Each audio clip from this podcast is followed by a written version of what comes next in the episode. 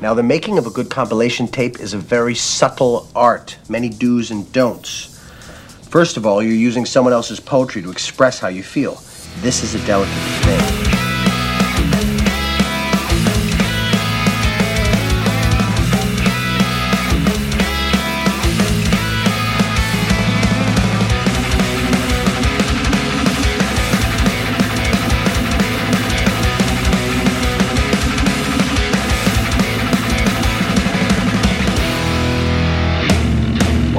Growing Up Punk, the podcast about punk rock and all of its friends. My name is David. We've got a very special episode for you today. It's another interview, uh, this time with an author, specifically the author Mike Henneberger, who wrote the book Rock Bottom at the Renaissance An Emo Kid's Journey Through Falling in and Out of Love in and with New York City. Uh, it's a great book, well worth your read if you love, if, if you enjoy reading. Even if you just like reading a little bit, it's a good read. If you like music and Anyway, I'm rambling on a little bit. In the interview, we talk about the book and how it came together and kind of its unique properties and uh, sort of stories behind that. We also talk about all sorts of music, movies, TV shows, books, just all over the place. Literally a conversation that we went into and didn't have a plan, I guess you could say, and we just kind of let it go where it went. And I think it's a really good one. Well worth your time to sit here and listen, and, uh, and I think you'll enjoy it. I think you'll enjoy it. So before we get to the episode, though, let's get some of that, uh, well, what do we call it? Oh, yeah, housekeeping stuff out of the way. Go find us on Instagram and Twitter at Growing Punk Pod. You'll find myself and Aaron's personal Instagrams and Twitters linked there as well. And if you go to our website, growingpunkpod.com, we've got all sorts of other content going on there from reviews, album reviews, to like uh, we've got top five lists and stuff going on there. And you can find some of the episodes there as well. I mean, you can find the episodes, but some I guess, bonus content surrounding the episodes, maybe you can find there as well. Uh, just all sorts of great stuff. GrowingPunkPod.com. You can join our email list and stay up to date with everything we've got going on there. You can also check out our merch store. Maybe grab yourself a t shirt. Got a couple different designs hanging out for you there. And We've got a Patreon. If you feel like you want to support us, you like what we do, you can throw us a couple bucks there. Uh, but yeah, growingpunkpod.com, that's the website. Don't want to waste any more of your time. Let's get into this interview. It's me chatting with the author, Mike Henneberger. It's a good one, and you got it right here on Growing Up Punk. I felt for sure last night that once we said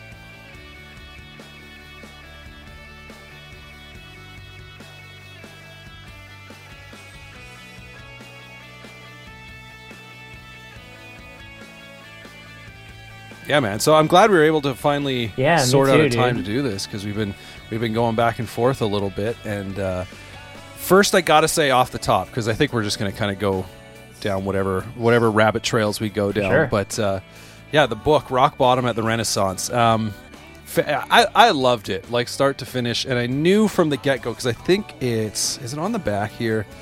Um, oh yeah. New York City is also an easy place for a hopeless romantic to just become hopeless, especially when you're a music obsessed nerd who grew up on pop punk, emo, and John Cusack movies.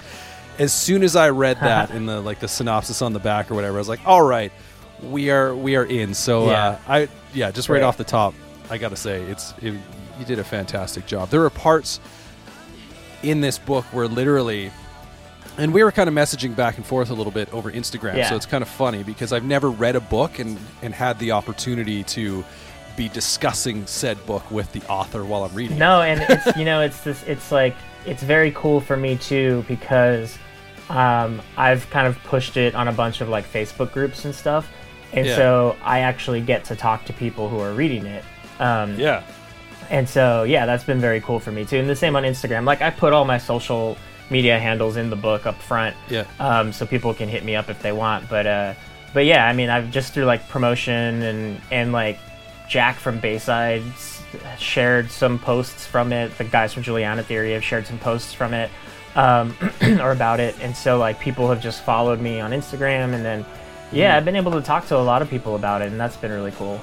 Yeah, it's been great. So let's go. Let's go back to I guess the beginning a little bit for you. Then, Yeah. Um, what at at what point I guess did you realize that writing was something that you wanted to do?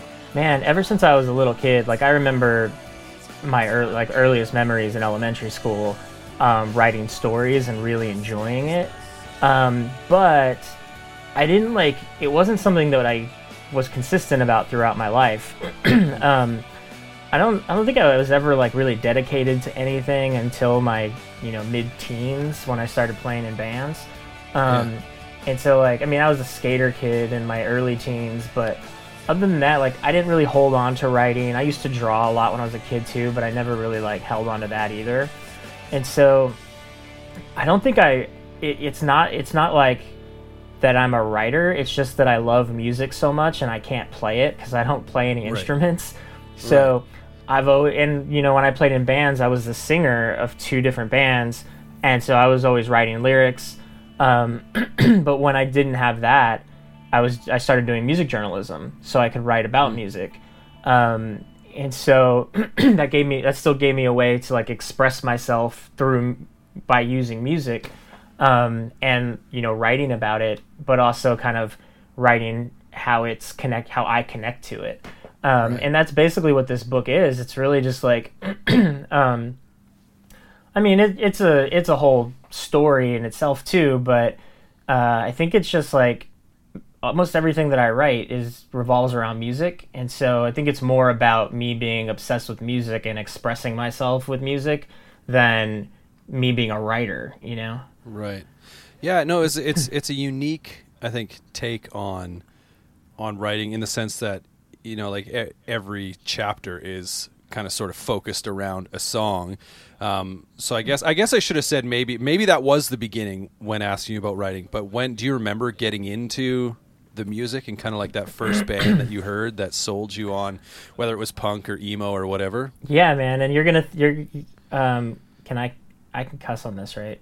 Oh, go ahead. All right. um, uh, you know what it is? It's just that like when I like listen to like I listen to your podcast, but also like when I've listened to others in the past, it's like Yeah. when people are more professional hosts, I feel Right. like I need to be more professional. But um, but so Look, I, I'm I'm sitting in. If I could show you, I'm sitting in a storage closet right Oh, now, yeah. essentially. Uh, that I've decorated the wall behind me just so there's something semi interesting to look Dude, at. I So- bet I bet my uh, my home office is probably the size Yeah. of your storage closet. 'cause I, I live That's in fair. New York That's City, fair.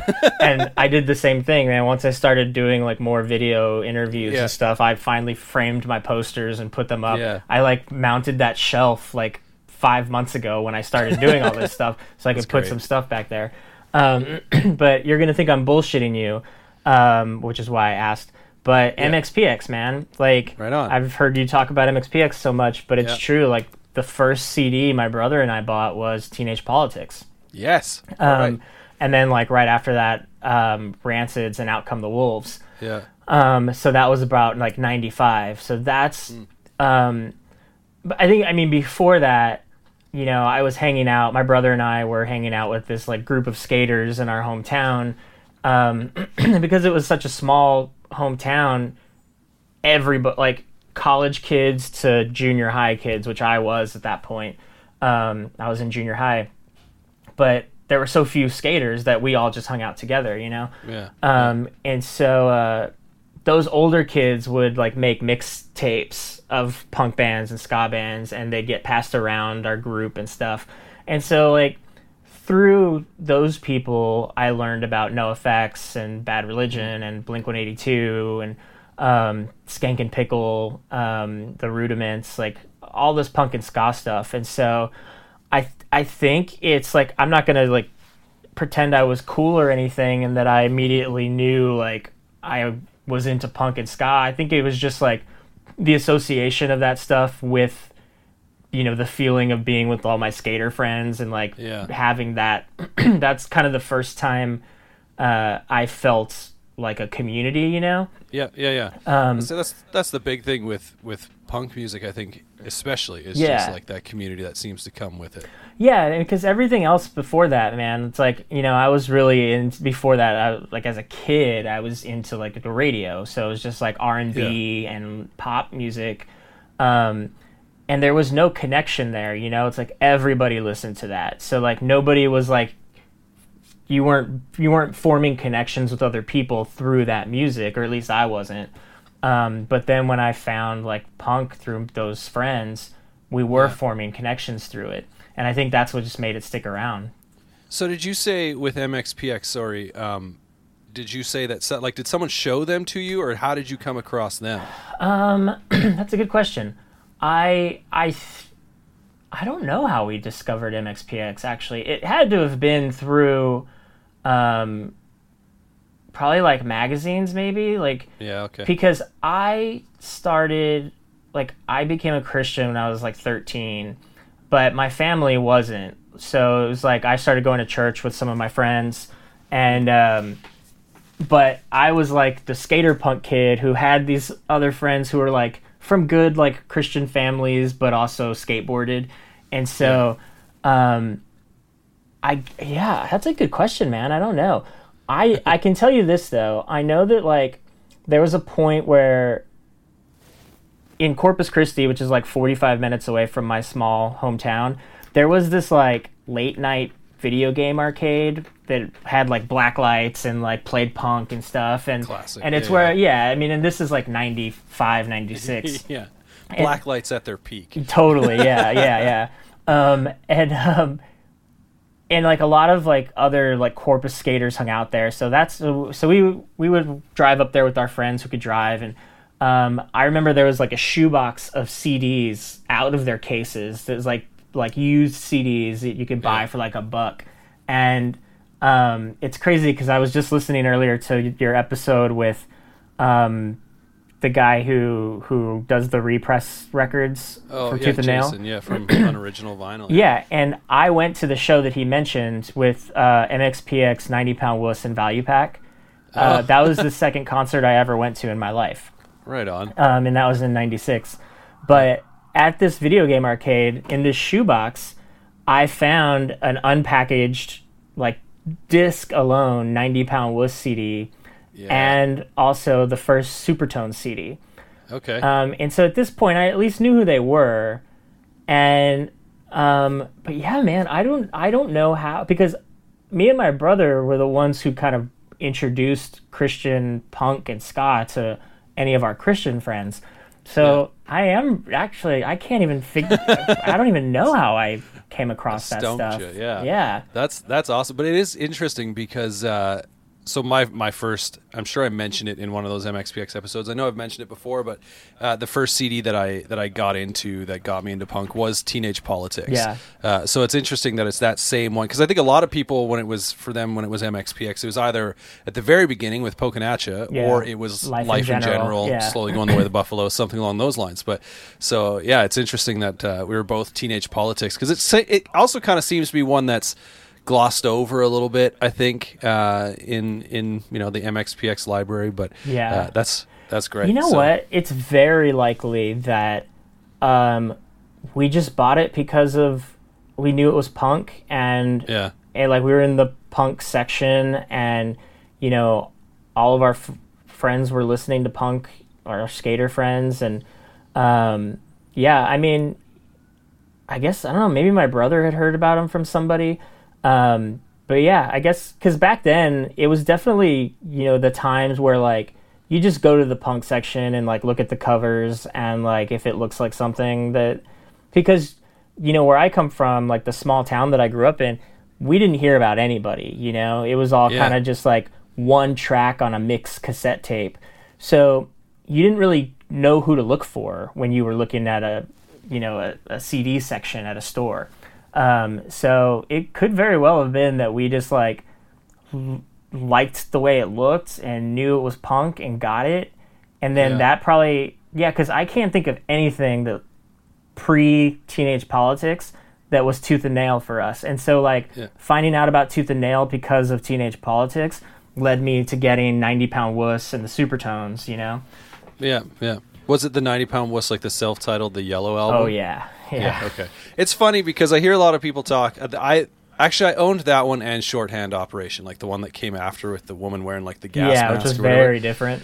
Oh yeah, but um, I it's funny because people talk about that band and how much they love like their later stuff, and I was like, I just always got hooked on on that first record. I'm with you, was- dude. I yeah. I yeah, everybody I knew loved like where they went with that band, but I Yeah. I did not. It's funny. It's funny because now as like a as an adult, um, I feel like I should go back and listen to some of those things because you know sometimes I'm like, well, maybe I just missed it. You know, as Yeah. that first record was like just straight up, you know, kind of like punk rock, whatever. It was fast. It had attitude, it was whatever. And then you know the, their later albums, they kind of put a bit of a twist on that, and it just kind of went over my head yeah. maybe a little bit. No, but- same here. And I I do that pretty often where I go back to music that I didn't like then to see if I like it now. Um, Yeah. I haven't done it with them. I should try that because I I can't Yeah. even imagine. I can't even remember at all what those later CDs sounded like. Yeah, But I can yeah. still hear the first album songs in my head. Um, yeah. But uh, but yeah, I've I've done that with like Stavesacre, who I never really liked and still didn't still don't like. Oh yeah, Um, yeah. But yeah, I haven't. There hasn't been a lot of things that have changed that have changed my mind going back to them later in life. You know. It's funny that you bring up Stavesacre because just uh, well, just the other day I wrote a post that was like top five tooth and nail post hardcore bands. Oh yeah.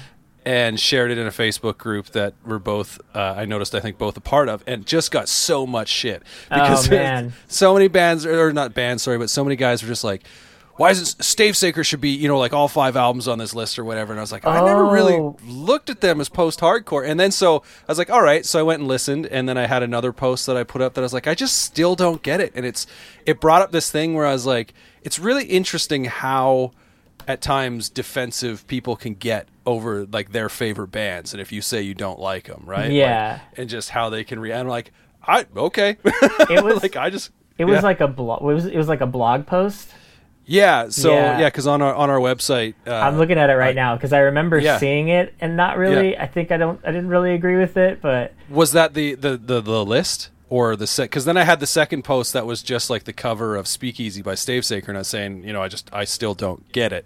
But uh, I know this isn't what list, I yeah. was talking about. Yeah, I'm looking at the. I guess the list because yeah, Juliana Theory 238 I liked. Yeah, yeah, Um, yeah, and, and yeah. For I remember Further Seems Forever being number one, which I, Yeah. I love that record so much. I still listen to that all Oh. the time.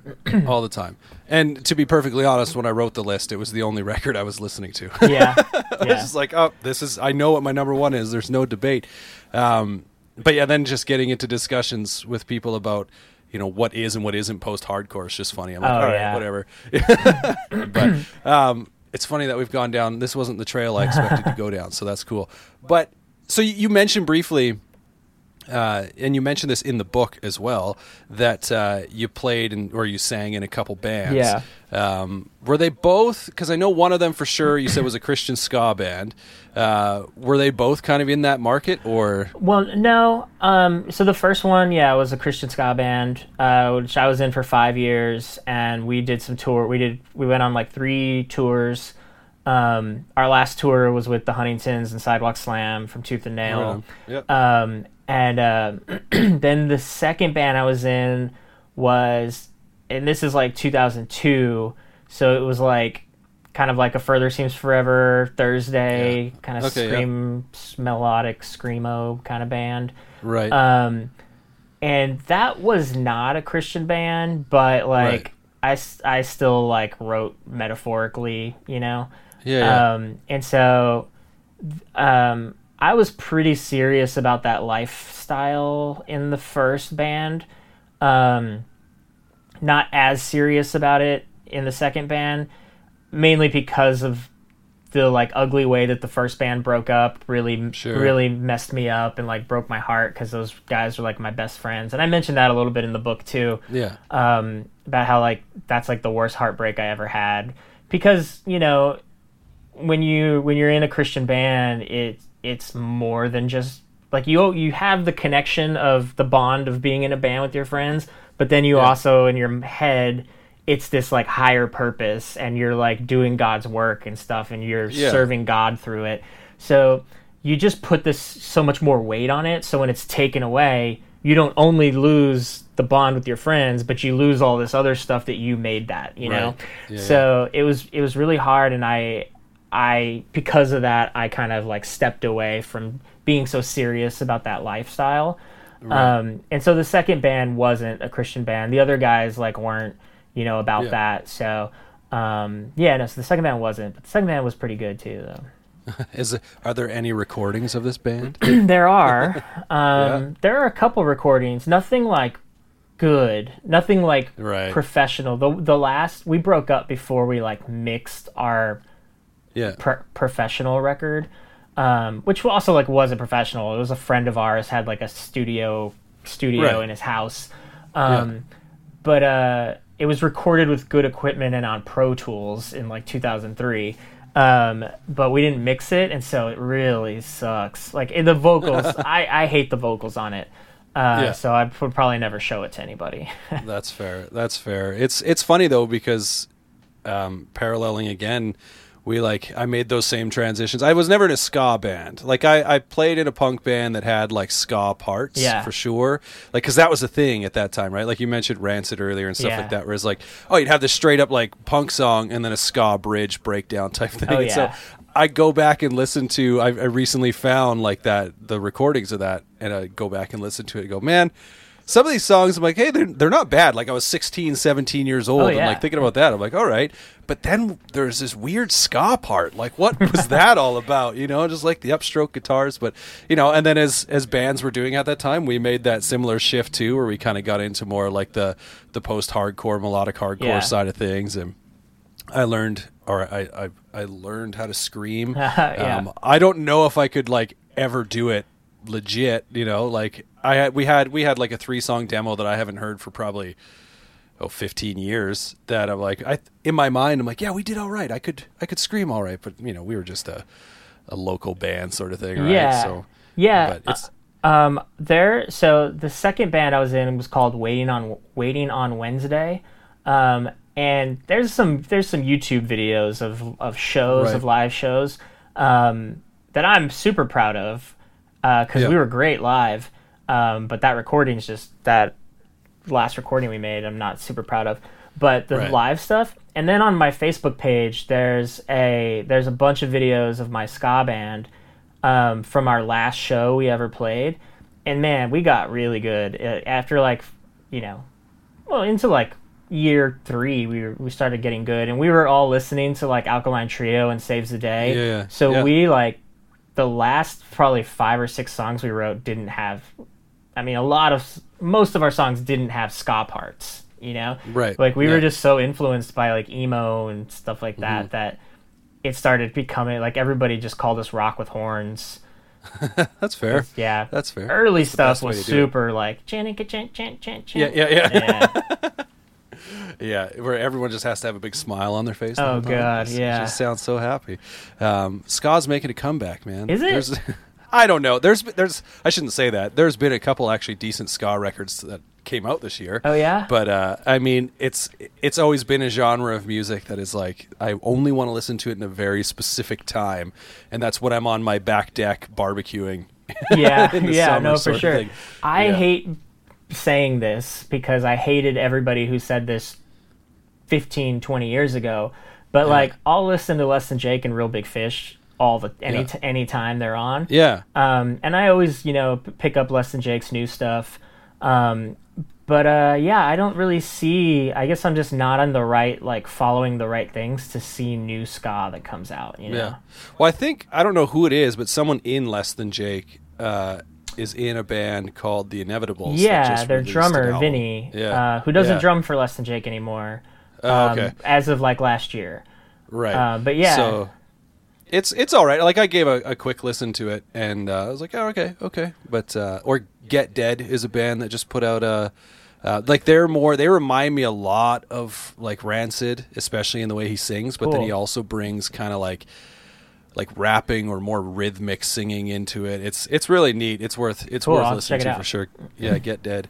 Um, but so back back to kind of the book and writing. Um, who like do, do you have like much in the same way I guess with uh, with music? Do you have an author or or a book or whatever that was kind of like opened your eyes to? I mean, because you were talking about doing music journalism sort of stuff, but opened your eyes to writing a narrative in a different way. No, I don't. I don't think so. And like, I it's I don't know if this is weird, but I'm not a big It's too weird. I'm not a big reader. Actually, that's that's funny because when we were first messaging back and forth, uh, you mentioned I think that you bought uh, or you whatever you got uh, our band could be your life like on like the audio oh book yeah, I did. Yeah, yeah. I still haven't listened to it though. Which is so funny though because I'm like he's an author and he's doing the audiobook thing, but which is Yeah. which is cool too. Like I, I mean I, I I get that. It's just It's a couple of it. things, man. When I can when I can actually make myself sit down and read, I fucking love it. But Yeah. I have such a I'm such a workaholic that Right. I feel guilty anytime I stop and do something that just like isn't like which I mean and I should be able to even justify that cuz I totally believe that if you're going to write you need to read and see like what works and it makes you a better writer. Um, so I could totally justify that as being productive, but it's so hard for me to. I'm very. Uh, I don't want to say like short-sighted, but I have a lot of things that need to be done now. You know, and so as long as there's things that have to get done now, it's so hard for me to like do something that's gonna pay off in the long run. You know, um, and so I don't I don't like sit down and read a lot. I mean I mean in the past I've read yeah, like I like I I like Chuck Klosterman. I love how he writes about music. I've read some of his books. I love Nick Hornby. I've read a couple of his books too, but in same thing though. It's like he writes about music like I write Yeah. about music and Yeah. um and I like the books that I've read are like that. I mean, in my adult life, um, and um, Rob Sheffield, who wrote uh, "Love Is a Mixtape," he's a writer for Rolling Stone. Like he writes Right, about yeah. music, like I write about music. Yeah. Um, but I didn't read those guys before I read this. I wrote this book, you know. Um, Hmm. I read Neil Strauss. Um, I like him. He's also a music journalist, but he, I mean, he's a journalist, you know, right. all Yeah. around. Um, but he, I like the way he writes. I, I, I read him back in the day. Um, but yeah, I mean, I like when I read in school, I never really liked anything that I was like forced to read in school except The Martian Chronicles by Ray Bradbury, which is like sci-fi. And, Yeah. Um, and I hate sci-fi, but I liked Yeah, I liked Ray Bradbury. Um, it's so I read a lot of nonfiction. Um, and yeah, that's that's pretty much it. Like that's that's the thing. And I guess this is nonfiction, so I mean, um, Yeah, yeah. but yeah, so I, I read a lot of nonfiction about like writing or you know writers who write about the things I want to write about, so I can learn from them. Right. Um, but yeah, I don't really do a lot of like recreational reading. I have a, that, um, a hundred books that I want to read and that yeah. like are here. Oh, um, yeah. But yeah, I just don't get to it. Yeah, no, I, I, and I can, I can appreciate that. Like, I'm, I don't know what your what your views on thrifting are, but I like to go thrifting specifically, like buying CDs and looking for T-shirts. But if I like never find anything, I'll always go look at books too. Yeah. And a lot of times I'll be like, okay, who are some authors that I like or whatever, and just go look for things. I have like a stack of books that's sitting on my bedside table right now. That it's like. One day I'll read these, but more than likely they're just going to get redonated. Yeah. no, and I have this like this little like set of books right here that are all books Yeah. from like people that I know or like kind of know, Oh, and so yeah, I yeah. like buy them to like support them, and also to read them, and I just like haven't gotten to them. But there's this one. Have you have you read this from the basement? No, oh no, I've seen that one uh, it get recommended on Amazon a couple times when I've been looking at similar books. Yeah. So for those listening, it's from the basement: a history of emo music and how it changed society. I actually Yeah. did read this cover to cover. Oh, there you go. Um, on on the train to work. Um, Yeah. but yeah, it's really good. It's it's mostly about like the Jersey emo scene and um, Yeah. like in the early 2000s and Yeah. late 90s and stuff. Um, Yeah. But yeah, it's really it's really good. Um, It's it's those are the kind of books that I'm finding that like I love to read. Whether it was uh, you know as as mentioned before, our band could be your life, which was one that I'd heard about over the last number of years, and then finally got around to reading. Or uh, Post uh, by Eric Grubbs, which I brought up a number of times on the show because it's similar in the sense that it kind of looks at the evolution of post-hardcore and emo, starting though in like the late '80s, working all the way up to 2007, I believe, and then Another book that I, I I enjoyed parts of and parts of I got kind of annoyed at was Nothing Feels Good, Yeah. which uh, which I believe, from what I understand, it's kind of like written from an outsider's perspective on the scene, sort of thing. Uh, yeah. But they're covering, you know, a lot of those same bands. Like there's a chapter on Thursday in there, and Yeah. Dashboard Confessional. I would say, you know. s yeah, I've read that, and I think you're right. I think it is like, um, I think that guy was, he's like a music journalist, and I think it's Yeah, more from that yeah. perspective, from an outsider. Um, but it's also like kind of like the first book about emo. sure, and yeah, so, and it is also from like early 2000s, I think. I'm pretty sure. yep, Um, yeah, so there's a lot that like later books you know had to work with as far as like the the the effect it had on culture and like yeah, yeah, um you know groups of people and stuff so yeah. um i think it's still at that point when he wrote that book it hadn't really had much of a huge much of an effect on well i guess Yeah. there's like dashboard stuff in there so i think that's probably like Yeah. the it's like early dashboard was probably like the latest thing in that book i think Yeah, well, because I think maybe either early dashboard or trying to think if if it, when he's writing if the MTV Unplugged show had happened. I Uh, don't- or if even if Mark if Mark Mission and Brand Scar had come, it was anyways it was all kind of like definitely in that like Yeah. right as Dashboard was about to I, I feel like explode. Yeah, you're right. I Um, think you're right, The yeah. last chapter of that book was like work to get through though because it was all about I believe it was about is it like Makeout Club or whatever. It was Oh. like yeah like just like online sort of like Yeah. how emo was growing in that sense and I was like why am I like I didn't it participate in any of that sort of stuff Yeah, whereas like the music I was all about and so I was just like reading these people talking about like updating their blogs and how it's just like this huge I'm like okay yeah well how, how old are you uh, I'll be 36 shortly here in a couple days Okay. actually See, I'll, I'll be 30. Wait, when's your birthday? November 20th Oh, mine's the 10th. oh Uh, funny yeah, so I'll be I'll be 38 on the 10th. okay yeah. Um, but yeah, so like that, the second band I was in, I was the oldest guy in the band, and the other guys uh, are probably like. So I was like 21 in that band, and the other guys were like, there was they were in high school, so they're like 17, 18. Mm-hmm. Um, and they all had like live journals. They were like the generation of of live journals, and I Yeah. I, I feel like maybe I I'm like right at the age that's like a little too old for that. You just missed it. yeah, so I didn't Yeah. I didn't really get into that shit. Yeah, like I remember. I don't even know if I had a personal MySpace. Like I can remember going on MySpace Oh, yeah? and you know like checking out bands and whatever. And I'm sure I had like some kind of MySpace because I don't know. I can't remember if you needed it to anyway.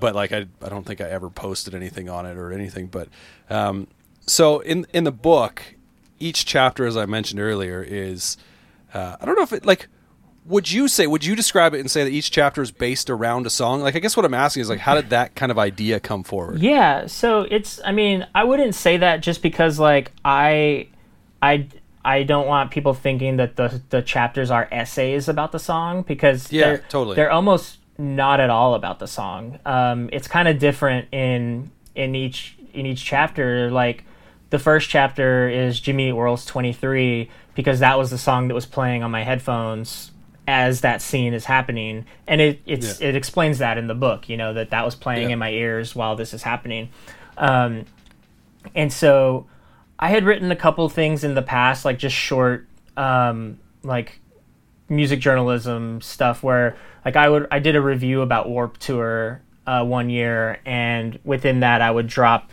lyrics from the bands playing because I wrote it kind Right. of as like a, a narrative story Sure. about my experience there. Um, and so I would I would drop those song lyrics in between paragraphs when I'm talking about like Relient K or something. Um, And so I had used that format before, and so it started like kind of coming natural, not natural, but I really liked doing that. Um, just kind of like interrupting the story with the song. Yeah. Um, and so that just happened with the 23 chapter. Um, but then there's chapters like um, the Two Door Cinema Club chapter, which takes place at a Two Door Cinema Club concert. And so, and then there's some like flashback stories of Two Door Cinema Club. So there's a Two Door Cinema Yeah. Club song on that one. And then there's chapters like um, the one with the Bright Eyes song, another traveling song, which the song is about a guy, you know, writing, you know, staying up all night writing, um, or trying to write, but not successfully, not being successful at it. So, and I never reference the song at all in that chapter. It's just, Right. it just pops up. Um, But the chapter is about me in a hotel room trying to write, you know? yeah So there the songs are used differently, but the format stays the same. Um, and then there's like the chapter, um, the Smoking Popes Megan chapter, and there's the karaoke scene where like Lisa Loeb's "Stay" pops up because we sang it at karaoke, and then "Hands Down" by Dashboard Confessional pops Yeah. up. So like those songs are literally in the scene.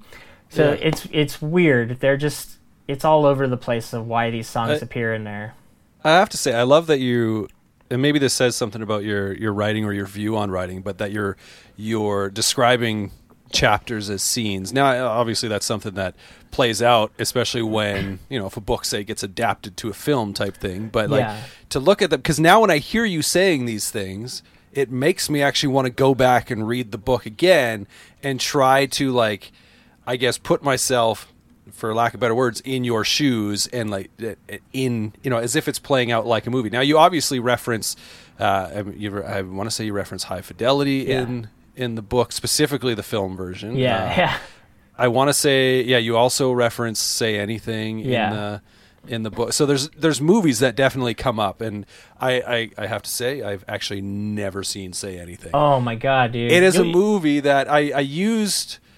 What was that for? Because at the as you you probably noticed, I use clips from movies at the beginning and end of every episode, Mm-hmm. and so depending on the episode, if it's an interview, I typically try to ask them what their favorite movies are Ah, so I can use that. If it's just a regular episode, typically, and this is, I guess, kind of a little behind the scenes, but typically, it's if if a movie comes up when we're talking about it, like in when we're recording, whatever, I try to reference things that way, just Yeah. tie things together. But so I did actually use a clip from Say Anything recently uh, for an episode. Which clip did you use? Oh, Uh, it was the one where he's on the phone asking her to go to the party oh, yeah and it was like because basically all i do is i just i just hit up youtube and i Yeah. type unless i know specific like if i know the movie well enough and i'm like oh this scene would be great like if anyone was ever like oh a kevin smith movie i'd be like all right i know what scene i'm using sort of thing right Yeah. but like so this one having never seen it even though i'm like over the years i'm like i need to see that movie because obviously you know the the boombox thing's been referenced in Yeah. countless music videos and what have you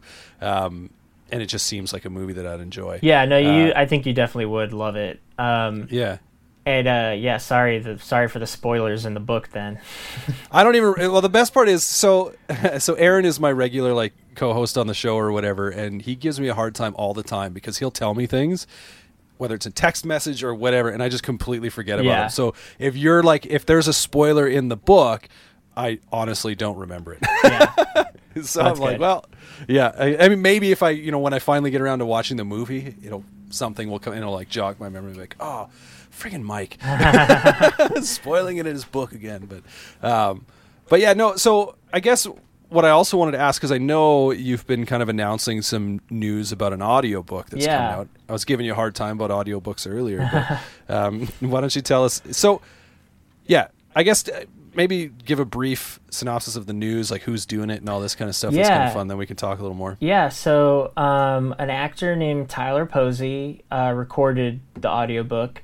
Um, he was the star of uh, the Teen Wolf series on MTV, which is really freaking good. I know, Right. like, I'm get, I've anybody I've mentioned this to has made fun of me, but I'm Right. like binging it right now because Yeah. it's so good. That's um, awesome. and it has absolutely nothing to do with like Tyler reading the audiobook and like the Yeah. couple times I got to meet him and hang out with him. Nothing to do with that. Like I watched it one like I started watching it to to like see, you know, what it was like and I couldn't stop. I, wa- I must have watched like six or seven episodes in a row because the cliffhangers at the end of each of them. and now I'm now I'm on like season four. So um, so yeah, it's a good show. People should check it out.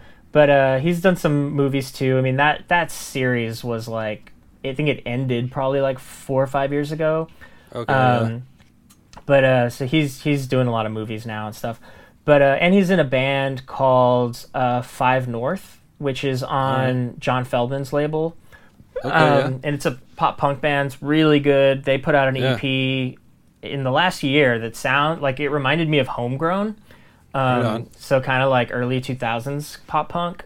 yeah. Um, so yeah, man, he's he's really into this music too. He's like DJ'd emo night and stuff in LA, um, and he's always like, it's really crazy because like, I knew that I wanted to adapt this into a TV show, um, eventually. I don't have a script Mm-hmm. written or anything, but um, and to go back to what you said earlier about like me referring to these as scenes, like yeah.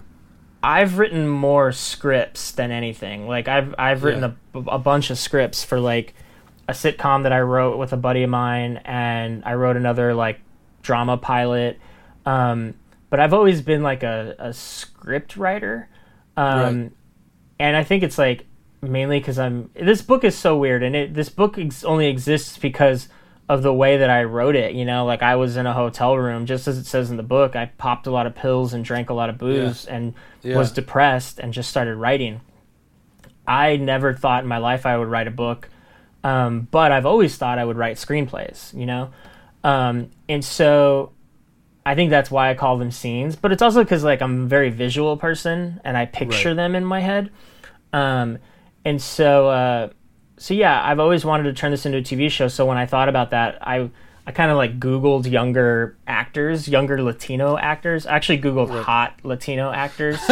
um, How'd that Google search go for you? it went great, and I didn't mean like hot, sexy. I meant like hot, like who are the hottest actors right now? You know, Right. Um, because I don't know, I don't know who's a cool young actor now. I'm 38 Yeah. years old. yeah. Um, and like I'm half Mexican too, and so and I mentioned that a couple times in the book, and so like I didn't want to like just book some normal or like hire some like normal white actor to be this guy. yeah. Um, and when Tyler came up on that Google search, I was surprised because he doesn't look Mexican, but I don't look Mexican either, and so Right. that just made it even more perfect. And I used to run the social media accounts for the TV show Workaholics um, Okay. when I worked because I worked at Comedy Central for a couple years yeah. and Tyler was on an episode of Workaholics um, when I worked on that, and I had and I like made this like Easter egg website based on a line that he says in the show, and so I just thought that would be funny if like we actually ended up working together after I did that, um, and I knew that my friend Dana, who's a publicist, she's a music publicist, and she's my her company is the PR company for my book. Um, but I've known her for over a decade, and she's the publicist for like The Used and Bayside and Hopeless Records. Um, I want to say like Equal Vision Records too. Um, she reps New Found Glory. Like Yeah. She was Warped Tour's publicist for the last like four or five years of Warped Tour. Um, so she's just like runs shit in this in this world, you know. Um, and uh, her company's called Big Picture Media.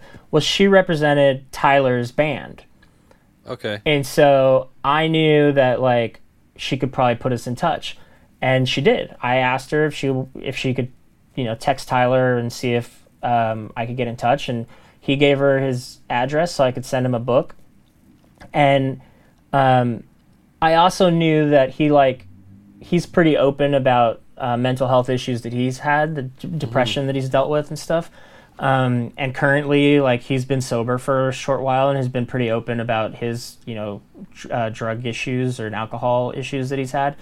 Um, so like everything, the more I like looked into him, was just perfect. You know, like it was just, it all just came together. And he read the book and called me and you know told me he loved it and you know we talked about it a lot and so he he was on board and he's he's on board too if it becomes a TV show like he That's um awesome. I mean he told me he'd be down to do it so that's one cool thing going on there Yeah. with that the other cool thing that's been a huge pain in my ass is that um I'm including all the music on the Yeah. audiobook That, so that's I was I was kind of wondering. I I think I'd seen.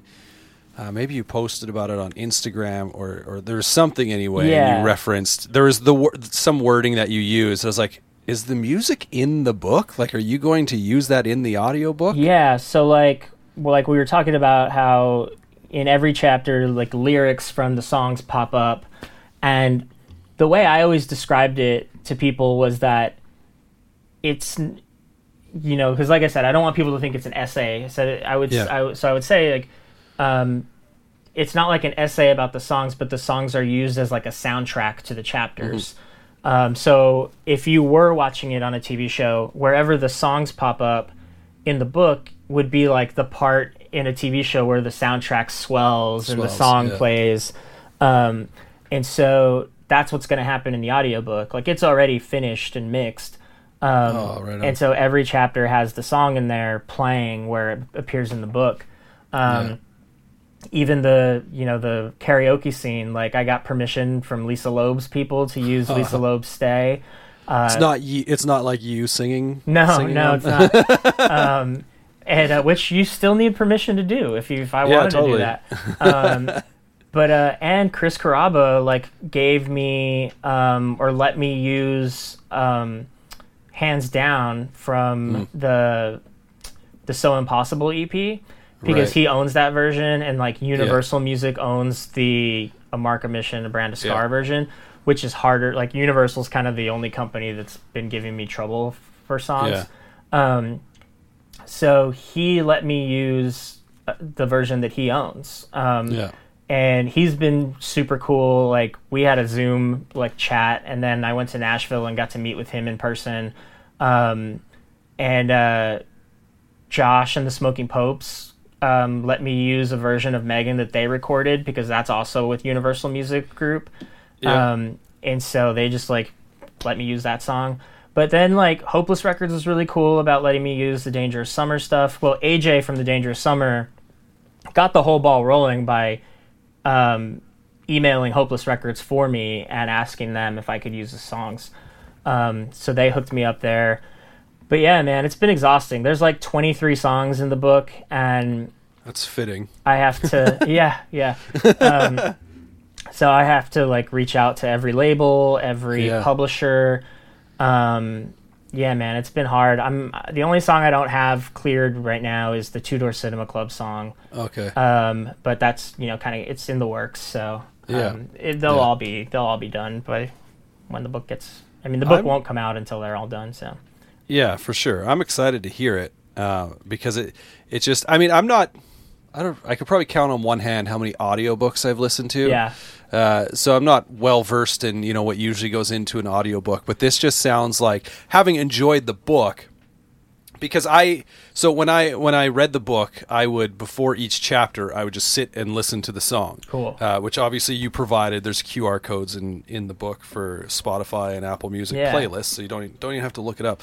Um, but yeah, so I would sit there and I'd listen to the song, and then kind of read and then I just let the playlist play or whatever as I read because I I don't know about you but I like to have music playing when I read um, because any other noise it's weird any other noise will distract me like if someone's talking I'm just going to be listening to what they're saying regardless of what it is Yeah. if it's music I can let it do its thing No, and tune man, I can't listen to music. Like that's like the biggest Yeah. irony of my life is I can't I can't listen to music and do anything I need to focus on. Like I can Right. like cook and listen to music Yeah, or like clean the house, but if I'm like, you know, working on something, I I can't I can't like sleep with music on um, because I always listen to lyrics. Like I can't Yeah. not focus on lyrics. So like that's where Explosions in the Sky comes in for me. Like Sure, I listen yeah, to them so much like I can put them on and actually like work on stuff. Yeah, well, yeah, that makes sense. Um, and I will say, like, if it's music that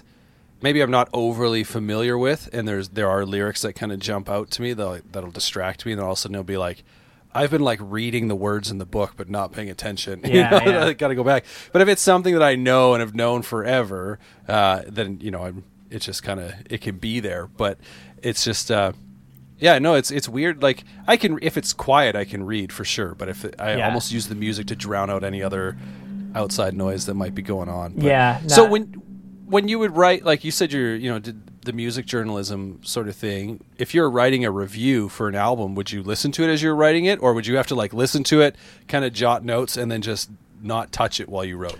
I, I would listen to it um, before I write, um, and kind of like that's the thing, man. Is like I am. I'm also not like a uh, a draft revision person. I, Yeah. I I kind of like work things out in my head before I ever write them down. Gotcha. Um, and so that's how that's how I would do it too. Like like when I when I reviewed concerts and stuff, I would take a like I'd take little notes on my phone. Um, Yeah. Or like if I was reviewing South by Southwest or a music festival, like like South by Southwest, like I would check in at every bar that I went to. I would like take photos because I would always get drunk, and that's how I would like go back to like what I needed to review and like Yeah, yeah, the yeah. the timeline of the festival. I would go reference that stuff. Um, but like reviewing a record, no, I would just like sit down and like enjoy the record on its own, and then while I'm writing, I'll I'll like go back and reference the song to like see. Yeah. I'll remember like yeah. oh yeah the so in track three there was these lyrics i really wanted to write about let me go back and like look at the like hear those lyrics again Yeah, yeah, yeah. No, and, that, and I think that's more what I mean. Not necessarily like writing your review as you're listening Yeah. to you know the record, but yeah, like to because whenever I review anything, I've always got it, and a lot of times it is on for those specific reasons. I'll be like, oh, what was that part in this song? And you go check it out, and Yeah. and from there it's just playing until I'm like, oh, what was this part in this song or whatever. Yeah. Right? Then you're jumping around, but yeah and because also like i'll want to like compare it to something or like a riff will remind me of a riff here and then i'll have to go like Yeah. find that song to like Yeah. really really like pin it down you know yeah, that's the worst. yeah like when you're we're getting ready for an episode on Strike Anywhere, and there's one of the I can't remember the song specifically off the top of my head right now, but the melody in the chorus, I'm like, I wish I could remember the words that I'm hearing in my head because it's from like I'm hearing a different song, and it just drives me crazy Yeah. because I don't have don't even have like the slightest idea what the words are. So I couldn't. It's not like I can like Google it and try and like narrow it down. I'm like, no, there's just a melody. yeah dude i'll do that and i'll go something on like spotify and i'll click every song Yeah. and i'll know within like three seconds of the song if that's it Yeah. because i'll know the melody and it's not Yeah. yeah Yeah, yeah. Um, so we were we were going to talk about. I said we were going to talk about the dangerous summer. Yeah. and then I listened to the record a couple times, and then I never took any notes on it. But I will. One thing I will say about the dangerous summer that I love, and then maybe we can just kind of jump from there. But um, is there a band that every time I listen to them, I feel like because they come up a couple times in your book too. But I feel like uh, they're a band that I've known my whole life, even though I don't listen to them regularly. They have this weird nostalgic sound to them without actually being something from like my nostalgia. Yeah, and you know what? I here's what I think that is, um, and this is like 100% what it is for me. Even though I've listened to, you know, their record "Reach for the Sun" probably more than any other record, Um, But uh, but even before that, I I know what you're talking about, and I think it's because the singer AJ Yeah. is so like genuine in his in his like delivery of his lyrics you know?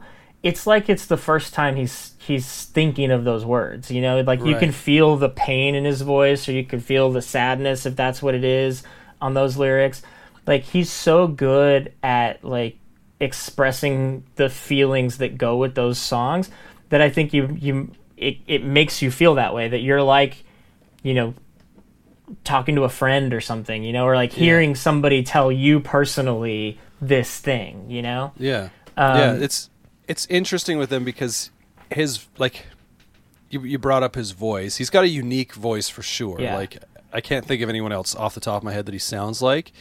But he also doesn't I think one thing I really enjoy is that he never really seems to like over sing and maybe Yeah. maybe part of that plays to what you're saying in you know, like it's like he's singing it for the first time. Because I mean, I'm sure when you've written songs, or when I when I've written songs, when I'm first like singing them and just like kind of like fleshing them out a little bit, I'm not usually going all out either, right? So it's just like it's just something that flows and it feels natural. Yeah, and it's it's almost like he's not even like singing a song. It's like Yeah. he's really is just telling you how he feels, you know? Yeah. Um and so yeah, man, that that's what's connected me to that band for so long. Um and I mean, I didn't I like I I know him now and I've met him and spent a lot of time talking to him, but just in the last like year and a half, you know. Um, and I mean, I've been listening to him for ten years, and Yeah. that's what's that's what's connected me to that band for so long. And and it's every album, man. Even his new records, is Yeah. he's still the same. Like Yeah. it, it's like he's just talking to you about how he feels, and it's not like he's performing a song, you know. Yeah, yeah. No, you, I, I, I feel like putting on a Dangerous Summer album, even if you've never heard it before, but you've heard them, you know. I think you know what you're gonna get, and I don't know. Yeah, it's it's this this band that every time I listen to them. I'm always like, why don't I listen to these guys more? Like, Yeah. you know what I mean? There's there's a couple bands that kind of like fall in that category for me, especially bands that are, you know, kind of have been making their name, let's say in the past 10 years sort of thing. Cuz like Tiny Moving Parts is another band Yeah, every yeah. time I put them on, I'm like, why? Like I've gotten to the point with them where I'm like, okay, they're just always on my phone. And you know they're kind of like one of those fallbacks, or if I don't know what to Yeah. listen to, I'm like, oh, I'll listen to Tiny Moving Parts, and a lot of that's because I think the guitar work on those records For is sure. just Have you ever seen them live? I did get to see. Yeah, I did. Here's the thing: living in Canada, and we, we don't like in living in Western Canada, we don't get a ton of great shows. Yeah. Like we get. I shouldn't say that. We do get great shows. They're just not all the time. So I did get to see Tiny Moving Parts. They opened for the Wonder Years, which was probably Yeah. like just one of my absolute favorite shows, maybe of all time. Yeah, I I Um, caught that tour. Yeah. And it was because yeah, Wonder Years were playing Sister Cities, which I know a lot of people that that record kind of split fans because you know they got further away from that earlier pop punk sound. But I like I love Sister Cities. Same reason I love a lot of records you know that kind of fall you know in the post hardcore emo sort of world, and just the sense that it's like there's a lot more kind of like dynamic variance going on, Yeah. and the the guitars are just beautiful on that record. Yeah, I Um, I you know didn't really follow the Wonder Years after um, Suburbia, Mm-hmm. um, but I listened to the Greatest Generation, and I mean I, I listened to that a little bit, but it, I mean I didn't like listen to it as much as I listened to Suburbia. But here's the thing: is like every time I come across their later stuff. I ask myself why I stopped listening to them because Yeah, yeah. I love I love it. I love his lyrics. I love the way he you know sings too. Um, yeah, I mean, and yeah, I mean, I could tell the difference in Sister Cities, so it didn't it, yeah. it didn't make me like want to you know dive into it as much.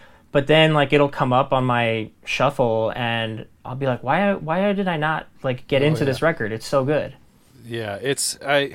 It's funny because when that record first came out, there was like some production things on it that I was like, oh, I don't know if I like the way it sounds overall. Yeah. but it's de- it's definitely a sound that kind of like grows on you. And then the songs were just, I again like when I play guitar, typically I like my guitar soaked in reverb and delay. So the fact that they were doing that more but mixing that with, I mean, the Wonder Years, right? Like it was just like, and I also felt like, um, like Dan was singing.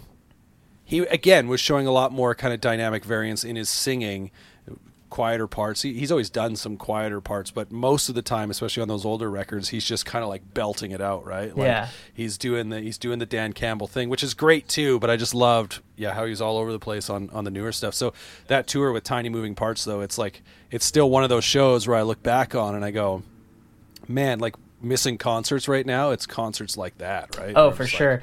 Yeah, I love Tiny Moving Parts live, and I haven't seen them. In fact, I, I don't I don't know if I did catch that tour with Wonder Years and Tiny Moving Parts, um, but I, I saw them at Riot Fest years ago, and I've seen them probably like two or three times live, and they're just they just seem like so happy when they play. Like the the I don't know the Yes. dude's name, but like the singer, Dylan, yeah, yeah. um, yeah, yeah. He's like always has a smile on his face like know, every second of the show. It's, great. incredible, especially for writing such sad music. Yeah, for sure.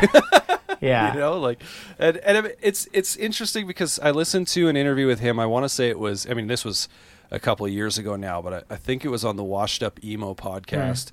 and i just remember him saying you know because on that tom was talking about how you know like they've got this sound that really obviously like calls back to like that 90s late 90s kind of midwest emo thing Yeah. and asking you know like if you know he apparently didn't grow up on any of that didn't really have any idea what it was Wow. and it was just kind of what they were playing right like I, I feel like he said he referenced some other band that would like not fall within that scene at all as to why he plays guitar the way he plays Huh. guitar but then yeah when you put it all together it's just like it's this really they're they're for sure one of my favorite kind of like bands going going today and Yeah. you know maybe maybe one day i'll get to see him again who knows like even, even Yeah, when man. tours start i don't know if they'll come up here but Yeah, um, and I'm I'm like even when tours start, I don't know when I'll feel comfortable going. right to did you miss out on like so did you have tickets to specific shows that got canceled like i feel like everyone know, probably has something I actually don't think I did, um, but that's for. Yeah, um, I don't I don't know. Oh, you know what? I did have tickets to see Bright Eyes because they were like. They hadn't toured in a really long time, Yeah. and they were gonna yeah start playing. I had tickets to Bright Eyes. Um, there was another tour. I definitely like not My Chemical Romance. I'm not yeah like yeah yeah um, I think I like aged out of emo when My Chemical Romance was blowing up. I yeah, I had three cheers. Yeah. uh, and because I mean that was like I was big into because I want to say it came out. When would that have come out? Shortly? No, maybe not shortly. Maybe it was a couple of years or whatever. Mm-hmm. But around the time that like the used self-titled was out, like I was listening to that, and and then the used released maybe Memories, which was like a B sides thing with a DVD documentary stuff that was great. And so. My Chemical Romance came out sometime in there, and so I had three cheers, and I was always like, ah, it's a little. There's there's some songs I really like, and then there's some songs that are a little weird, and then I just I didn't follow them Yeah. after that. But Um, I'm trying to think. I had I had tickets to something else that like I had to get them as soon as they went on sale because I knew Yeah. they were going to sell out. But was I, it Rage? no, I've never been a Okay. Rage fan either. Okay, really. because that was the one. Like that was probably the biggest one. It's still technically on that Yeah. show because I got tickets. They were coming up here and bought tickets. It's the most I've ever spent on tickets to a show, easy. And uh, Yeah. it was like it was supposed to happen, and then obviously COVID happened, and so they rescheduled. Right now, it's rescheduled for June. So I mean, there's still like this very slim outside chance. But I'm like, the problem is even if you know, say our numbers in Canada were at a place where shows could start happening again. Bands still need to be able to tour to make those shows happen, Yeah. right? So it's just this thing where it's like I don't. I'm like it's not. I'm just waiting for my money back. But there is Yeah. There was that, and then I had tickets to see Jimmy Eat World, uh, which got postponed and then canceled. I had the Death Cab or not Death Cab Dashboard Confessional, like the DC 20 acoustic tour or whatever. Yeah. So the then- last the last night concerts happened in New York. He played that tour was Yeah. here in New York, but I went to see Dave Hause Okay. yeah. because Yeah. Um, he was playing the same night, and I went out on the road for like five weeks with Dave, and I love Dave. He's such a great songwriter. Um, Mm. Yeah. So he, I went to see him play the night before concerts were yeah. Yeah. canceled in New York. Um, Yeah. So yeah, I missed I missed the dashboard thing, but I just Yeah. saw. I mean, I've seen him a million times, and I've Well, I, I just saw him recently too. It's funny with Dashboard because I I can't even recall when he came up here. Uh, I think I, I, f- I feel like I remember this very weird thing where he opened for U2 uh, up here at this like a huge that I didn't go to. I was like, like I have zero interest in going to see you two. yeah. and then it turns out Dashboard open. I was like, oh, that's a bummer. um, and that's the only time I can remember hearing him come up here. And so when he was doing the Twin Forks stuff, oh yeah, uh, they came up here a couple times, and so I went and saw them both times. Mainly, I, I, won't lie. The first time was because I'm like, well, maybe he'll play a dashboard song or two, and then I can kind of like check it off the list in like this roundabout way. And right? did he? He did. He always played at both shows I saw him at. He played one dashboard song. It was a different one each show. I can't even. They, yeah. It wasn't any of like his monster ones, right? So, um, and then though, it was announced that he was coming, and so I got to see him on the uh, was it Crooked Shadows or whatever his last album he released on the tour for that. So I was like, oh sweet. And then I saw him two more times within like the same year nice. because he yeah. came up. Yeah, it was like all of a sudden he was up here all the time. I'm like, what's going on? Like uh-huh. it's been years, and I mean he was also fairly inactive with that band for a while yeah. too, right? So it's like obviously he wasn't going to be coming up here to play you know one-off shows at a small club sort of thing, right? Yeah. So. But. Yeah, um, yeah, I think that DC 20 tour got canceled after the New York show. Oh yeah. Because um, I, I, heard Matt Pryor talk about it. I think that I think yeah. that was their last show on that tour. Because um, yeah, the next day is when everybody started canceling tours. Um, yeah. But yeah, I you know I I love I love Riot Fest. I go to Riot Fest. I try to go to Riot Fest every year. Um, yeah. And so my wife and I definitely would have gone to that. You know, if we would have if concerts were still happening. But now I can't yeah. think of any other. I mean, I I watch Bayside every chance I get, so I probably would have gone to the Bayside Senses Fail tour, mm-hmm, um, mm-hmm. but I didn't have tickets for it. Yeah, the only other one that I missed that I had tickets for was Face to Face. Their I think it was 25th anniversary of Big Choice, um, which I was looking forward to seeing that because the last time they were up here, it was like the turnout was not good, and so oh. I was oh. surprised that they were coming up again and I'm pretty sure when I checked at some point, like tickets were sold out. So I was like, oh, I would love because I mean they're one of my all-time favorite yeah. bands. So I'm like to see them play in a full room again would be because it was it was this weird thing where I saw face to face and it was like this room where you could literally like social distance in this room with how many people were there. Yeah. and then you know a week or two later, Millencolin was up here and they were oh, playing man. another room that and it was just like packed out, right? And. I was like why was this not for face to face? Like, I think uh, Millencolin is the last band that I like love and grew up on that I haven't seen. Oh man, because yeah, they, I, I had I hadn't until that until that, and it was because just through like music journalism and stuff, I've been able to kind of and going to festivals, I've been able to yeah. see just about every single band that I've always loved, except yeah. them. Um, yeah. yeah, man, I'd love to see those guys. Um, they were they were. I mean, Millencolin's a band too that uh, I mean, say I said this about the Dangerous Summer, where you put a record on, especially since like Pennybridge Pioneers, you put a record on and you know what you're going to get, and you know it's going to be more Millencolin, and it's going to be good. Face to Face is the same way yeah. too, for the most part. Like yeah. I don't know if you've listened to Protection that they released a couple years ago, but it is it's one of my favorite Face to Face records, and you know it's that late in their career. Like yeah, it's, it's incredible. No, I just like, saw them. Um, I mean, it, it might have been right at, at that record. Mm-hmm um, and they toured through here with Lagwagon. Um, oh yeah, and that was great. Like I've I've see that's another thing too. Like Lagwagon was one of the first punk bands on the like mixtape that went around my yeah, skater group. Yeah. Um, and so I was into Lagwagon very early, um, but didn't see them until like 2010 or something because yeah. you know where I'm from in Texas, and also like I grew up poor, so there wasn't a lot of traveling for concerts. Um, but then, uh, but yeah, like in my adult life, I've seen Lagwagon like at least five times. Yeah, they're they're one of those bands who I haven't. I, I've had the chance, and the last time they were here, I just decided not to for whatever reason. I was also I was kind of late to the game with Lagwagon. Like yeah. I, we plan on doing a series on them in the future. Oh yeah. Um, but like I shouldn't. I mean, I was late to the game in actually becoming a fan of Lagwagon. I always knew who they were and yeah. what they sounded like, and was always like, "Oh yeah, Lagwagon," but never, never owned anything by them. Never got into them because I'm sure I would have had countless opportunities to see them over the years. Like they feel, I feel like they were one of those bands that was, you know, always around. But um, yeah, it wasn't until even just like the uh, the last few years that I've been like, Yeah. oh yeah, like I can let's talk about feelings. Sure, I can listen to that. Like you know, like and Well, actually yeah, put things on. And that's the cool thing too, man, is that like that stuff all still holds up.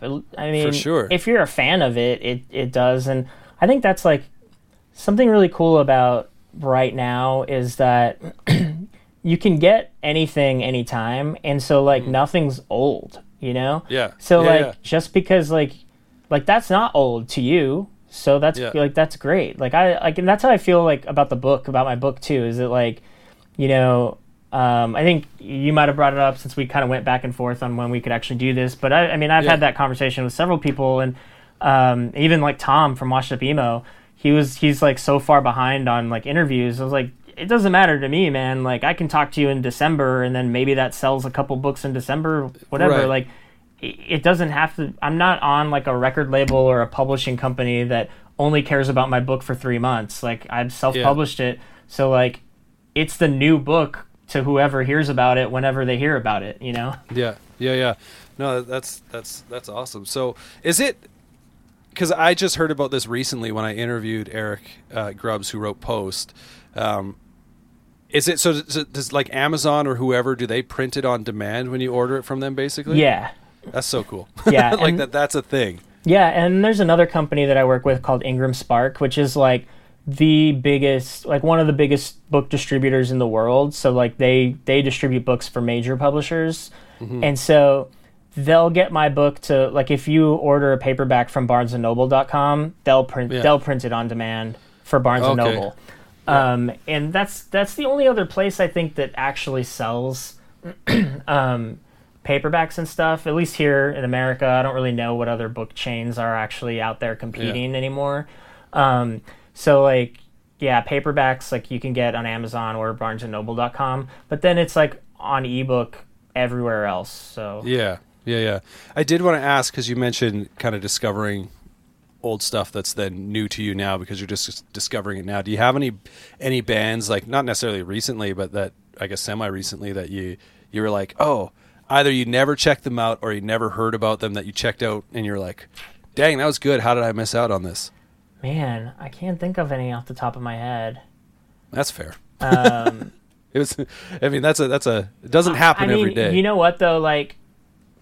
So like the casket lottery is putting out new music, and Yeah. and that's made me go back yeah. because I never really got into that back then. Yeah. And so like now I know that I like that music now. So now Yeah. I'm like going back to older stuff. Um, so that's that's one for sure. Um, but yeah, no man, I can't think of anything off the top of my head other That's- than that. Love that you brought up the casket lottery though, because it was just just the other day. Uh, so I mentioned earlier about thrifting for CDs and stuff like that, right? Like the only time I listen to CDs is in my car because at home I don't even know if I, yeah I don't even know if I have a CD player in the house. I guess maybe my Xbox One would work as a CD player. That's about the only thing. Um, but in my car, every now and then I'll. Uh, I've got CDs in there, and so just recently, uh, the Casket Lottery "Survival is for Cowards" uh, was playing, and I think I just swapped it out yesterday for uh, Jimmy Jimmy Eat World Static Prevails. So it's nice. like you know, keeping it nice and new, Yeah. up to date. Um, I can't remember yeah. if we have a CD player in our car. I don't think we do. yeah. Well, it's funny because I don't have any vehicles that are new enough to have Bluetooth, so I'm like, I always Yeah. Ours and- car and so- doesn't have Bluetooth. Yeah, and so on like the I mean the the last couple generations of iPhones, you need like the adapter or whatever, Yeah. right, to to plug into your aux cable. So I have one in our one vehicle, but not in the other, and so I'm just like in my car that I drive around. It's just Our car has the USB in it, so I can use Oh, a, yeah. iPhone charger to Yeah, play yeah. the music. That's fair. I thought for a second you were going to say put it like a thumb drive. I'm like, man, that feels like that goes back farther than than uh, Actually, you know, I don't know if cables. that's. I wonder if that'd be possible because then you have like all kinds of music. oh yeah, I know, I know for sure. Like some vehicles could do it. You could like Yeah, put a thumb drive in, and then it would like load up on on like your touch screen or whatever. yeah. No, we have a and- 2012 Honda Accord, so it's not that Awesome. fancy. newer than my vehicles.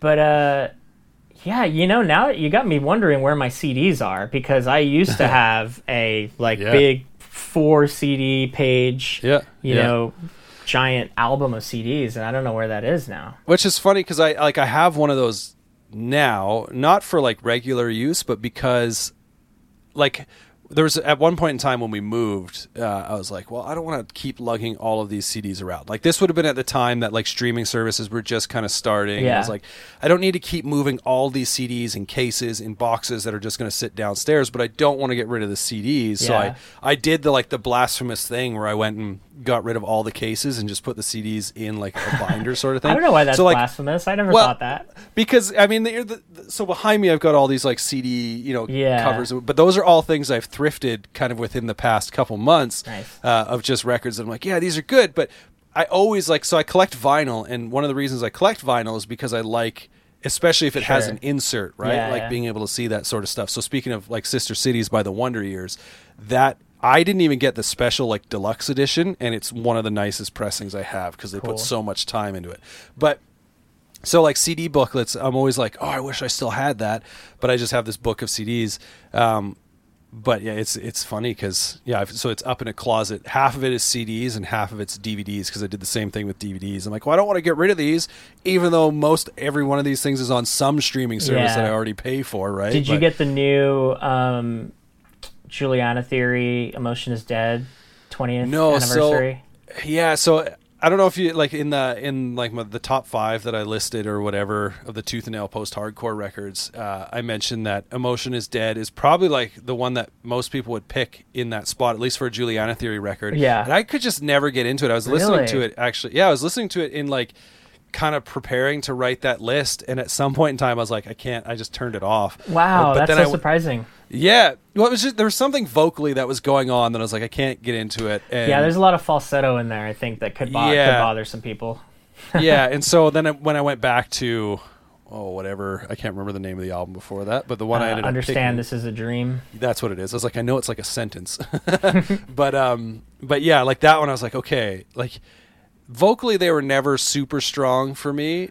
Yeah, Is Juliana Theory, but see that. on that record, I'm like, it it felt just more like yeah, genuine, I guess. Yeah, because it was more like a gritty, gritty punk Yeah. kind of record. yeah, Um, yeah. no, dude, I listen to Emotion is Dead all the time still, and I feel like it holds up so much. But maybe you had to like it in the first place. I don't know. Yeah, I it's I tried to like it. Like I saw them. Uh, they were on a tour. They were headlining, and Snapcase and Hopesfall Wow. open. So I went. I was at the show for Hopesfall. I was like, that was at the time that was my band. I was like, oh, I can't believe they're here. I ended up seeing them a couple times over years, especially when they play Warped Tour. But, um, but yeah, I remember going to that show and. Uh, I didn't. I wasn't overly familiar with Snapcase, but I knew who the Juliana Theory was. So I watched Hopesfall, Yeah. loved it watched Snapcase, and then Juliana Theory came on, and it was like one of these things where it was like, I just kind of left partway through. I think part of it was like, again, it was I I was familiar with them, and I knew that I wasn't a huge fan of them to begin with, and Yeah. so I was like, well, I do kind of want to watch, and it wasn't as much on them as it was more just like I was here to see Hopesfall, Yeah. and I was like, okay, I'm good to go, and it was like a 45 minute drive home. I was like, well, I could probably head home now, Yeah. you know. Yeah, no, they're school the yeah, they're morning. they're definitely that's one of my favorite records, and and Yeah. that that new twentieth anniversary. Um, actually, I don't know if it's a.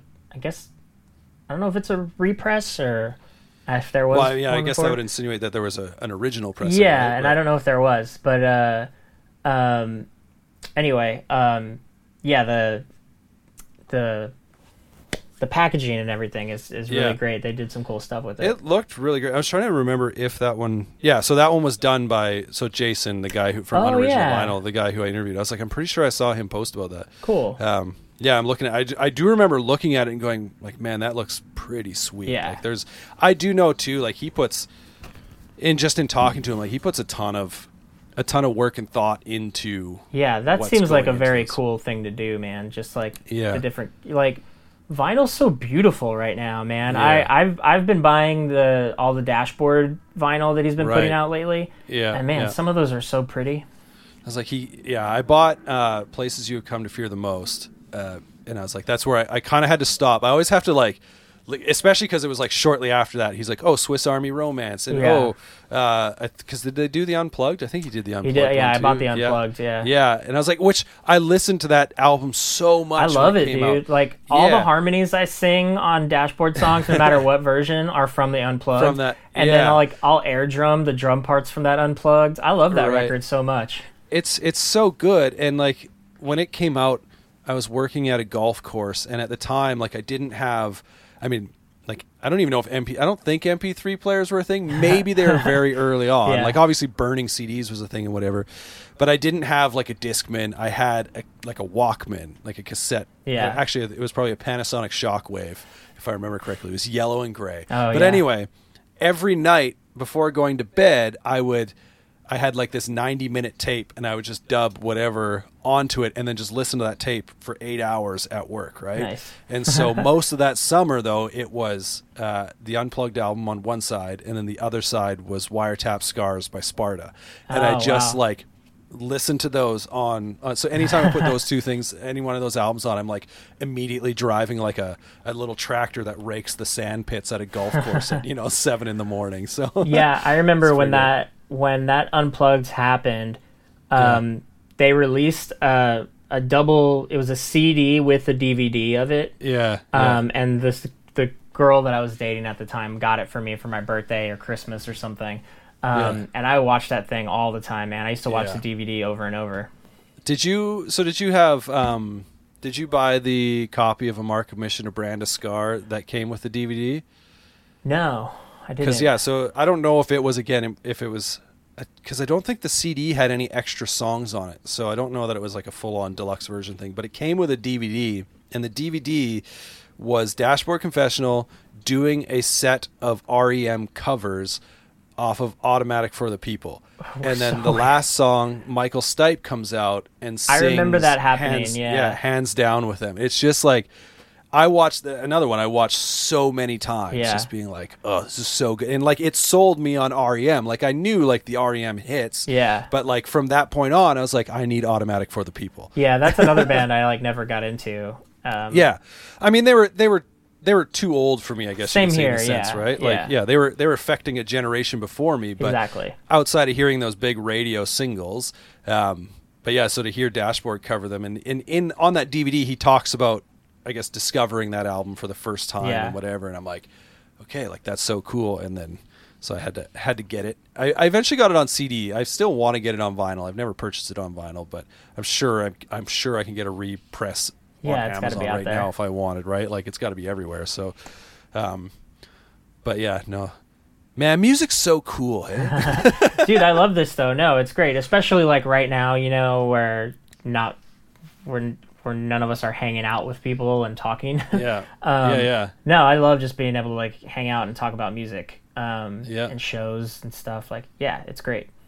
and books. And books. Yeah. yeah, yeah. I, I did joke that we were going to talk about emo music and Nick Hornby all night. we Oh, hardly yeah. talked about Nick Yeah. Hornby, but High Fidelity is one of my favorite books of all time, Yeah. and also I favorite like I said in the book, I've read the book. I've actually read the book twice. Yeah. Um, Yeah. But I've just It's seen the, the movie only- yeah, a it's- hundred I- times. I think it's the only book outside of maybe Animal Farm, but Animal Farm hardly counts because it's like 80 pages. But I think it's the only book I've read more than once. I've started Oh, other yeah. books multiple times. and see, times. that's the thing never- too, man. Is like I'll read a book. Like I've read Love in the Time of Cholera three times because I love Yeah. that book. And so Yeah. like I can read a book and I can read a book multiple times. But I'm just I just like my my go to thing of like what do I want to do right now is never read a book. You know, um, I don't know why. Like I I enjoy it, and there are Yeah. books that I'll go back. It's like I'll read a book a third time before I go read a new book. Like that doesn't seem Yeah. like a smart move. I should be reading But more it- books. it's funny because like I'll watch movies, you know, or TV shows multiple times. Yeah. Like I don't know, uh, you talked about Teen Wolf earlier and you kind of like, you know, said, you know, it's it's actually a good show, but you've had people kind of scoff at you or whatever. Yeah. But I mean, my my favorite like when I absolutely get invested into a TV show a lot of the time, it's typically like a teen drama sort of thing. Dude, you know Right? what? Like, I started watching. This is years ago, but I started watching Yeah. Pretty Little Liars. okay. Yeah. Um, only because I had run out of TV shows to watch that I was actually interested in. But I know that those teen drama shows always have the best soundtracks, yes. and yes. that's why I started watching that show. yeah. But it that show was I did not think was good, and so it it even if even with a good soundtrack, I couldn't watch it. Yeah. Um, but yeah, man, those like I love the OC. I love. I learned about Well- so many bands from the OC. Yeah. Um, and uh, you know, even Dawson's Creek back in the day. Yeah. Like, yeah, I love all that stuff. I was I was going to say the only one of the one TV show that I've watched for sure more than once all the way through is the OC. Although it's like it's like work now because TV shows these days are like 13 episodes for a season or something, right? You're like with the OC that first season I think is 25 episodes. Yeah. and so it just feels like and i don't think they you know like another show that i watch uh that's a you know a current show current it's been on forever but the walking dead Yeah. but like they'll they'll do like a mid-season 10 sort of finale and then- yeah yeah, yeah. yeah but like the oc they weren't doing that right Yeah. like it was just like it was 25 episodes here you go you're not going to get that huge cliffhanger like resolution or whatever like until episode 25 so it's funny because it's like it was a four season show but within those four seasons it's like 100 eight or nine episodes, seasons yeah. worth of tv Yeah. right like Yeah, so- well, that's like network TV because like network Yeah. shows are like Oh, yeah. 25 Yeah. episodes a season or 23 episodes a season. yeah Um, but yeah now with with like streaming services and like them doing their own like content yeah, Yeah. they, they typically seem to be in that i think i've even seen seasons that are like that aren't um like what do they call them limited specials or Oh yeah, whatever. limited Like- limited series. Yeah. yeah limited series that aren't those i think the shortest i've seen is still like eight episodes Yeah. like, that's crazy which i love because i'm like okay cool we're done that in like two nights let's Yeah. move on to something else now right like Um, did you ever watch? Um, see, like I also watched Gossip Girl because I knew it was going to have because it's from the same guy who did Yeah. the OC and the same Yeah. music supervisor, so I Yeah. knew it would have good music. But Gossip Girl's great. I love that show. Yeah, yeah. Um, but also, I started watching, um, or I was going to ask you if you watched One Tree Hill. yes I started watching that like eight months ago for the same Yeah. reason, looking for Yeah. that good soundtrack. Um, and I, I got into a couple episodes, but it's it wasn't the same. No, and it's a show. So actually, I want to I want to try and remember to go back to Gossip Girl in a second. But what a what a weird world we live in. um, it's a show that One Tree Hill that I watched it anticipating a show like The OC, which in a lot of ways it Exactly, is. yeah. But you can really stop watching One Tree Hill after season four because what they do is they like because with, with with the OC they went they went through high school and then the season that really fell apart was when high school was over right like they'd gone off to college and then I mean it probably fell apart for various reasons Yeah.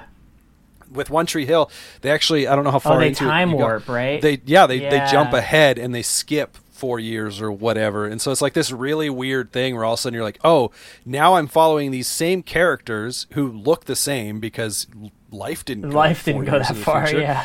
Yeah, and so, but now they're like married with children, and it's like this weird sort of jump. But So I only thing I only made Yeah, it to ahead. like season two, like the beginning of season Yeah. two, and it was just too dramatic. You know? yes, I mean it, it also looks it like I feel like Yeah, the way, and maybe maybe the OC they shot it that way too, but it's like everything feels like hazy. No, yeah. There's definitely like a well, Gossip Girl was CW also, so I don't know. yeah, yeah.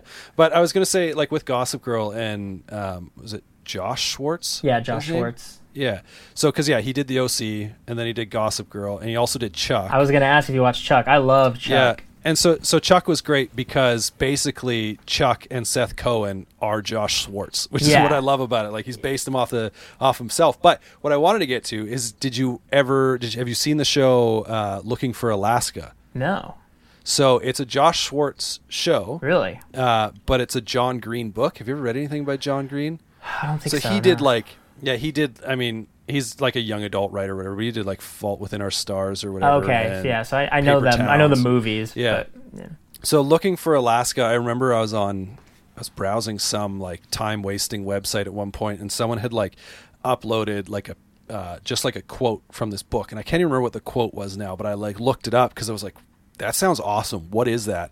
And it was just like um, a quote uh, anyway about a guy describing I think like how this girl made him feel sort of thing, right? Like there's a lot of like instances in your book where you kind of get into that sort Yeah. of thing.